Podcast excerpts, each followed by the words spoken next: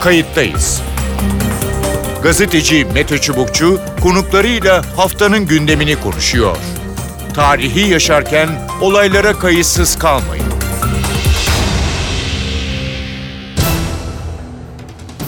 İyi günler bir kayıttayız programıyla daha karşınızdayız. Tarihi ışık tutmak ve olan biteni anlamak için önümüzdeki dakikalarda sizlerle birlikte olacağız. Ben Mete Çubukçu, editörümüz Sevan Kazancı. Günlerdir Afganistan'ı konuşuyoruz, tartışıyoruz. Ancak Türkiye'nin yanı başındaki sorunlardan Suriye'de İdlib meselesi yeniden ısınıyor gibi. 50 kilometre ötemizde çatışmalar yeniden şiddetlendi. Rusya hava saldırılarını sıklaştırdı. Hafta başı Rusya lideri Putin'le Beşar Esad arasında uzun bir aranın ardında yapılan ikili görüşmede Kuzey Suriye'deki gelişmeler başlıca gündem maddesi oldu.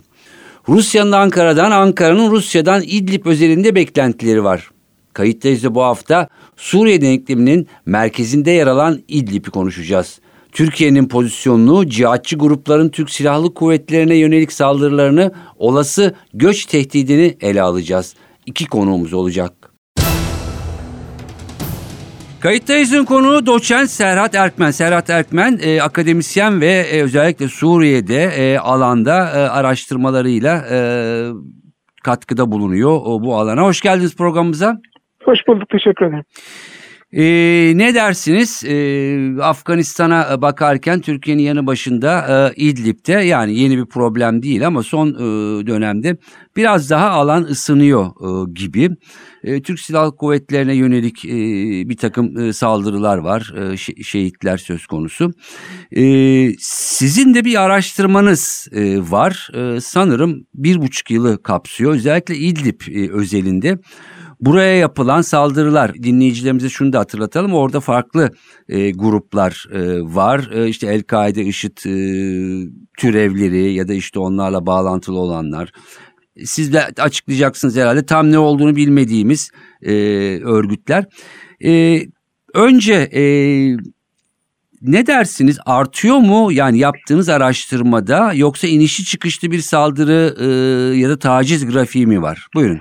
Ee, aslında inişli çıkışlı. Hı-hı. Şimdi baştan itibaren şöyle söyleyelim. E, hatırlarsanız eğer 2019 yılının sonunda e, Suriye ordusu İdlib'i kontrol altına almak üzere bir askeri operasyon başlatmıştı. Hı hı. Ve 2020'nin başlarında biz bu operasyonla girmiştik. O günler son derece e, zor günlerdi ve İdlib'de de hem bir yandan çatışmalar yaşanıyordu hem de insani kriz ortaya çıkması olasılığı vardı ve akabinde Türkiye devreye girdi ve Bağır Kalkanı harekatını başlattı. Hı hı. E, Mart'ın 2020 Mart'ının e, başında, ayın 5'inde Türkiye ile Rusya arasında hem bir ateşkes anlaşması hem bir mutabakat metnine varıldı. Ve mutabakat metnine göre İdlib'de istikrarın sağlanabilmesi için e, bir e, dizi taraflar taahhütlerde bulundular. O tarihten itibaren İdlib meselesi ülkemizin gündeminde kademeli olarak yerini kaybetti ve aslında belki son bir senedir doğru düzgün de pek konuşulmuyor. Evet. Ama İdlib hem kendi iç dinamikleri nedeniyle hem Suriye'deki genel e, e, meseleler nedeniyle hep bir şekilde e, aslında kendi içerisinde bir takım problemleri barındırmaya devam etti. O tarihten itibaren yani aslında mutabakatın yapılmasından çok kısa süre sonra İdlib'de bazı gruplar, öteden beri orada bulunan grupların içinden ayrılan ya da onlara bağlı olduğu düşünülen bazı gruplar Türkiye'nin istikrarı sağlamak üzere İdlib'e yerleştirmiş olduğu, konuşlandırmış olduğu askerlerine, Türk Silahlı Kuvvetlerine irili ufaklı saldırılar gerçekleştirmeye başladılar. Hı hı. Ve e, o tarihten bu yana yani yaklaşık aslında ilk benim tespit edebildiğim 19 Mart 2020 bu hemen hemen bir buçuk yıl öncesine tekabül ediyor. Hı hı. E, o tarihten bu yana aralıklarla belli gruplar tarafından saldırılar gerçekleştiriliyor. Bunun öyle düzenli bir e, artış içerisinde olduğunu söylemek mümkün değil. E, frekans olarak baktığımız baktığımızda da her ay şu kadar bu kadar demek de doğru değil. Çünkü bazı aylar daha fazla oluyor, bazı aylar olmuyor. O bir miktar aslında İdlib'in iç dinamiklerine bağlı. Tabii benim araştırmam tamamen açık kaynaktaki evet. verilere dayanıyor. Çünkü, çünkü e, aslında bazıları da açık kaynağa yansımayan başka olaylar da var. Yani e, bu tür şeylerin tamamı e, belki kamuoyuna yansımıyor. O zaman biz akademisyen olarak zaten bunları çalışmaya dahil edemiyoruz. Ama hmm. olduğunu ben sağ çalışmalarımdan biliyorum. Dolayısıyla o tarihten itibaren itibaren e, devam eden e, bu gibi saldırılar mevcut. Ee, öte yandan şunu da altını çizmek gerekiyor. Evet bu saldırılar var ve bu saldırılar Türkiye açısından bir güvenlik ve terör tehdidi. Hı hı. Buna hiç şüphe yok. Ama İdlib'i bugün uluslararası kamuoyunun yeniden gündemine getirebilecek, Türkiye'nin de daha güçlü bir biçimde gündemine getirecek şey muhtemelen e, Rusya ve rejimin tekrar bu bölgeye yönelik bir harekat başlatıp e, ateşkes öncesi e, askeri hareketliği yeniden yaratma e, düşüncesi ve planı. Çünkü son günlerde özellikle Rus yetkililerden gelen açıklamalar e, İdlib'de durumun e, bir miktar daha sertleşeceğini ve belki bir şu anda politik baskı unsuru olarak belki de bir süre sonra gerçekten e, politik baskının ötesine geçip bir takım askeri hareketlilik yaratıp İdlib'de bir buçuk iki yıl önce gördüğümüz e, sahnelerin yeniden canlanmasına neden olabilecek bazı gelişmeler bizi bekliyor. Evet yani geçmişte Suriye ordusunun Rus e, hava kuvvetlerinin ya da işte birlikte e, bir takım saldırılarını e, görmüştük. Şehitler de verilmişti. Şimdi e, açık kaynaklardan e, yaptınız. Peki e, dikkatinizi çeken nedir? Şimdi burada cihatçı örgütler var. Muhtemelen aralarında bölünme de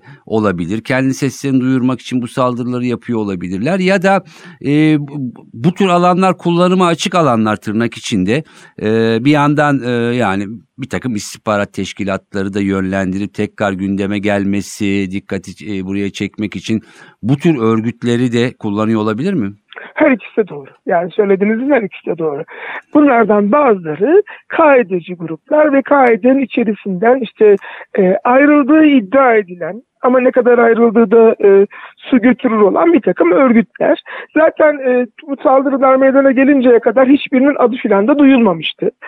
E, şimdi tekrar is- isimlerini zikretmeye gerek yok ama Türkiye'yi e, bu çerçevede yani 2020 Mart'ından beri bir takım saldırılar düzenleyen grupların herhangi birinin bu tarihten önce ismi duyulmamıştı. Bunların bir kısmı kaideye bağlı ve onun içinden ayrılan gruplar. Ama diğer taraftan dediğinizde son derece haklı.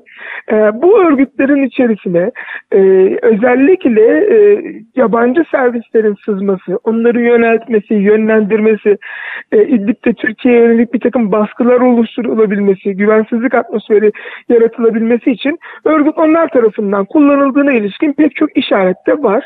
En önemli işaretler neler?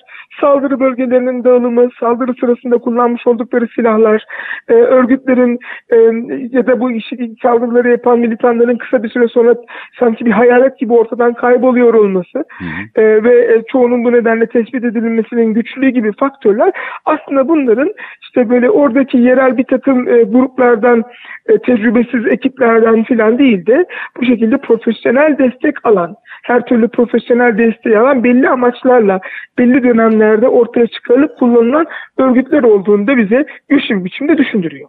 Peki e, ya bir süredir gündemde değildi e, demiştiniz. E, Moskova e, Şam görüşmesi e, gerçekleşti.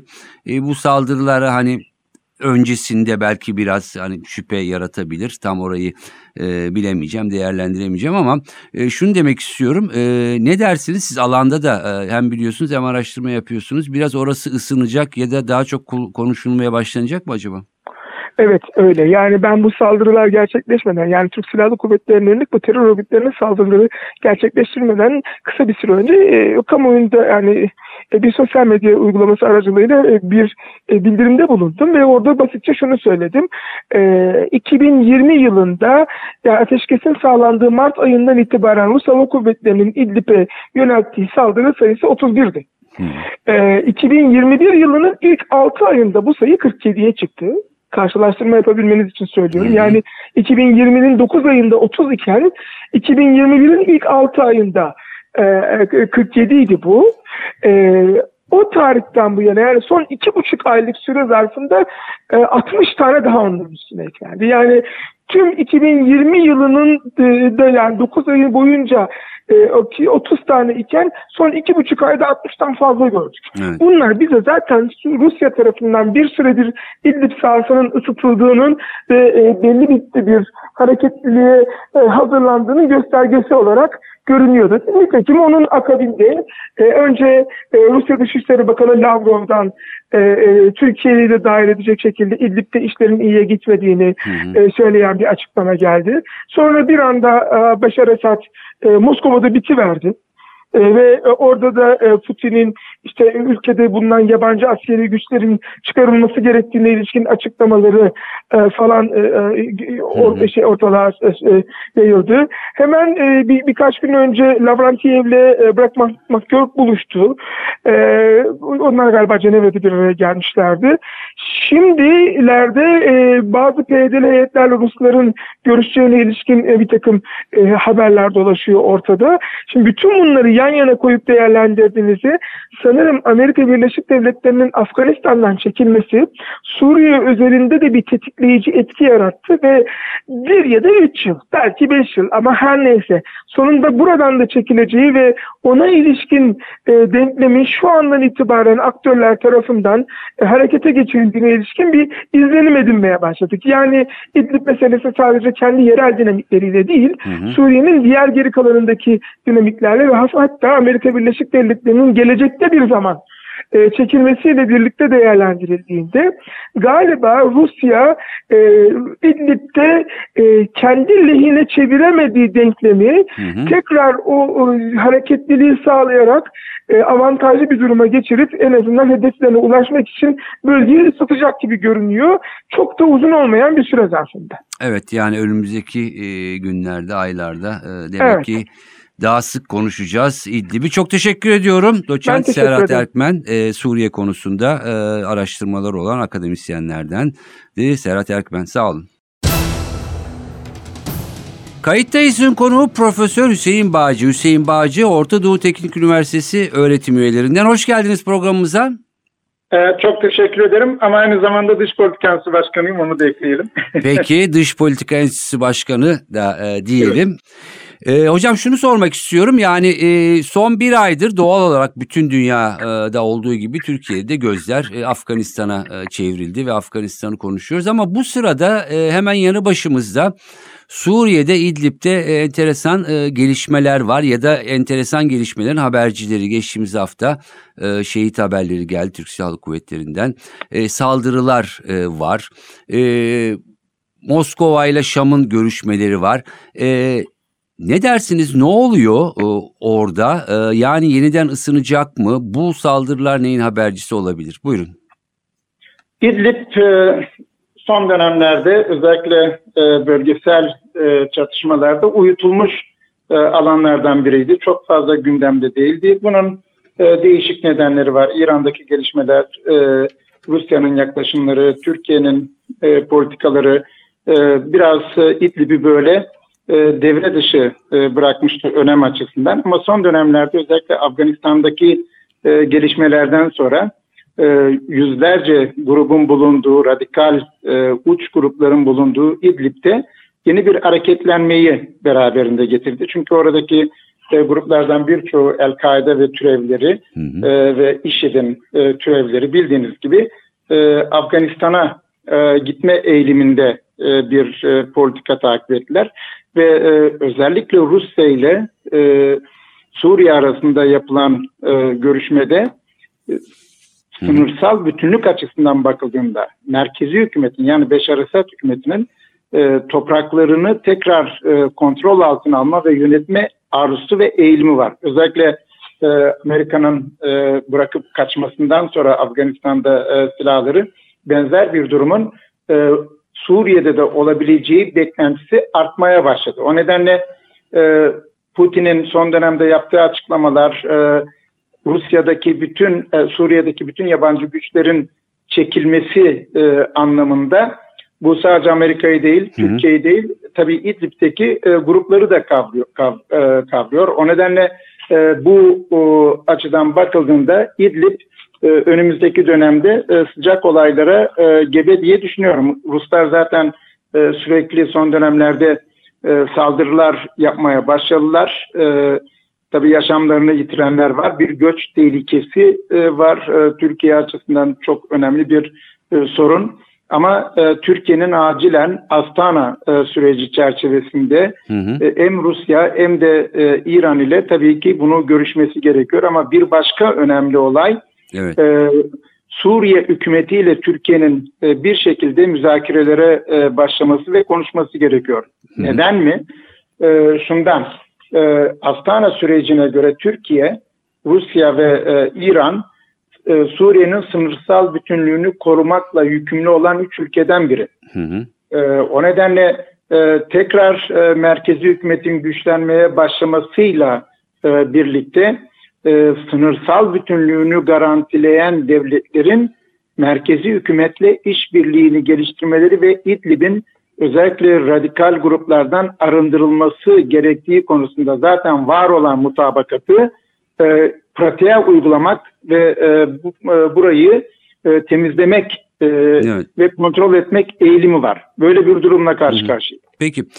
Ee, hocam şunu soracağım. Şimdi e, geçtiğimiz yıllarda ya da yakın tarihlerde e, Suriye ordusu Rusya'nın hava kuvvetlerinin e, Türk Silahlı Kuvvetleri'ne yönelik bir takım hareketleri oldu. Hatta e, birkaç yıl önce 30'un üzerinde e, şehit Evet. verilmişti. Bunlar devam ediyor. Şimdi bu son İdlib saldırılarında yani e, bir takım e, radikal cihatçı işte El-Kaide, IŞİD'in e, kolları, türevleri, e, örgütlerin isimleri geçiyor. Şimdi bu örgütler mi e, olabilir? Eğer bunlarsa niye yapıyor? Yoksa hani e, Rusya'nın ya da işte bilmediğimiz bir takım istihbarat örgütlerin yönlendirmesiyle bu tür örgütler e, Türk Silahlı Kuvvetlerine karşı bu tür hareketlerde bulunuyor.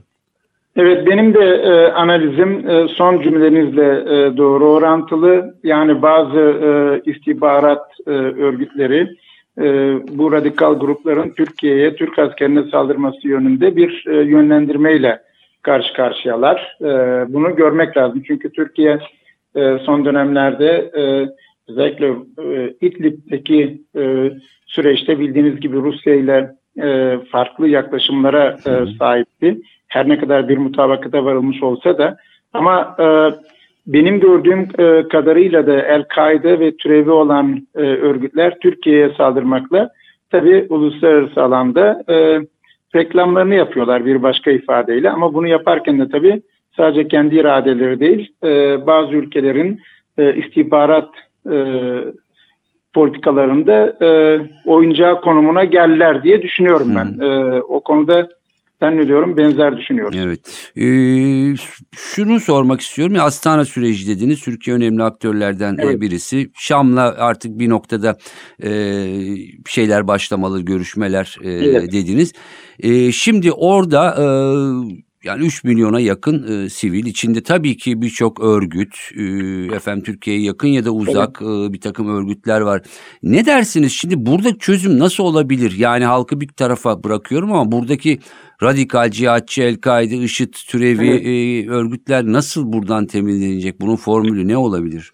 Çok zor bir durum tabii. Yani e, kolay çözülecek bir durum değil. Türkiye'nin de tek başına çözebileceği bir durum değil. Onu da Hı hı. e, söyleyelim. Yani burada Rusya'nın, İran'ın e, ve tabii ki e, e, Suriye merkez e, yönetiminin e, katkıları olması gerekir. Bu ortak bir sorun. Yani yükü sadece Türkiye'ye e, bırakmak yanlış olur. E, Türkiye'nin tabii en büyük endişesi e, göç olayı. Evet. E, bu göç olayının e, engellenmesi Türkiye'nin şu anda olmazsa olmaz e, politikası e, konumunda.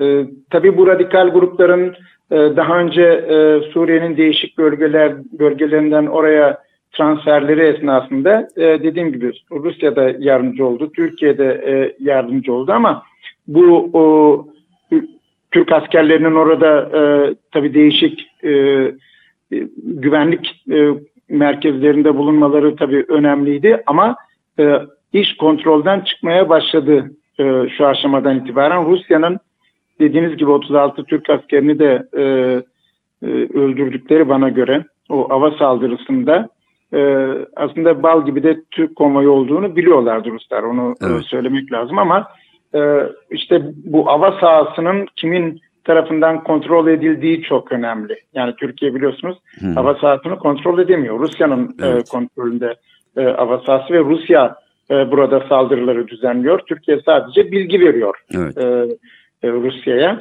Şimdi burada e, Rusya ve Suriye arasındaki son görüşmede yani e, Esad ve Putin görüşmesi e, aslında İdlib konusunun önümüzdeki günlerde daha fazla gündeme geleceğinin de bir e, göstergesi.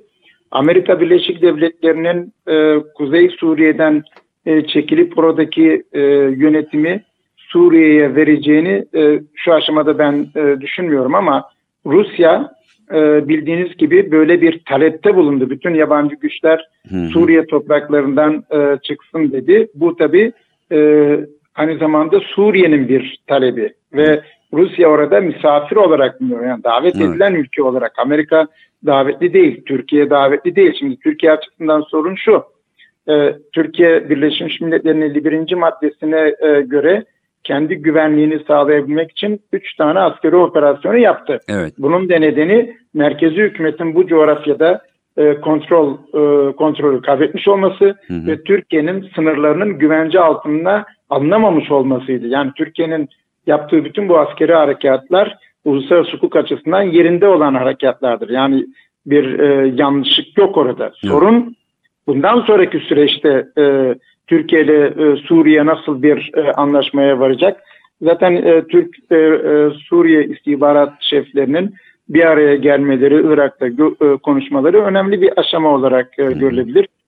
E, hükümetler bazında yani devletler bazında bir e, karşılıklı mutabakat kısa sürede e, olur mu sorusuna verilecek yanıt olmayacak gibi gözüküyor ama bu e, İdlib'deki e, hem göç e, Hı hı. olayının hem de terörist e, grupların veya da radikal uç grupların e, gelecekleriyle ilgili olarak e, Türkiye'nin de kaçınılmaz olarak işin içinde olacağı bir süreci beraberinde e, getiriyor. Bu noktadan sonra işte e, konuşma gereğinin iki ülke arasında en üst düzeyde konuşma gereğinin ve büyükelçilik e, açılmasının herhalde zamanı e, geldi Geldi. diye düşünüyorum. Daha fazla gecikme Türkiye'nin e, aleyhine bir durum yaratacak diye düşünüyorum. Peki. E, belli ki e, önümüzdeki dönemde e, İdlib e, merkezli e, hava biraz daha e, ısınacak, e, temaslar daha artacak gibi. Kesinlikle. E, çok teşekkür ediyorum hocam e, programımıza katıldığınız ve görüşlerinizi bizle paylaştığınız için. Ben de çok teşekkür ediyorum ve iyi yayınlar diliyorum. Sağ olun. Evet görüşler e, böyle E, belli ki Suriye alanı e, ama özellikle e, İdlib yani e, Fırat'ın e, batısı e, olarak adlandıracağımız e, bölge ve Türkiye'nin de Astana sürecinde e, belli sorumluluk aldığı bölge ama bir takım e, örgütler kendi aralarındaki e, belki bölünmeler ya da başkalarının e, kullanımına açık örgütler tarafından bir takım saldırıların arttığı, Rusya'nın da e, o bölgeye yönelik e, saldırıların yoğunlaştığı da e, konuklarımız tarafından e, dile getirildi. E, önümüzdeki e, dönemde e, Suriye'yi e, bir süredir e, konuşulmuyordu. Belki daha fazla konuşmaya başlayacağız. Ben Mete Çubukçu editörüm Sevan Kazancı. Kayıttayız'dan bu haftalık bu kadar. Önümüzdeki hafta farklı bir konuda buluşmak üzere. Hoşçakalın. Kayıttayız. Gazeteci Mete Çubukçu konuklarıyla haftanın gündemini konuşuyor. Tarihi yaşarken olaylara kayıtsız kalmayın.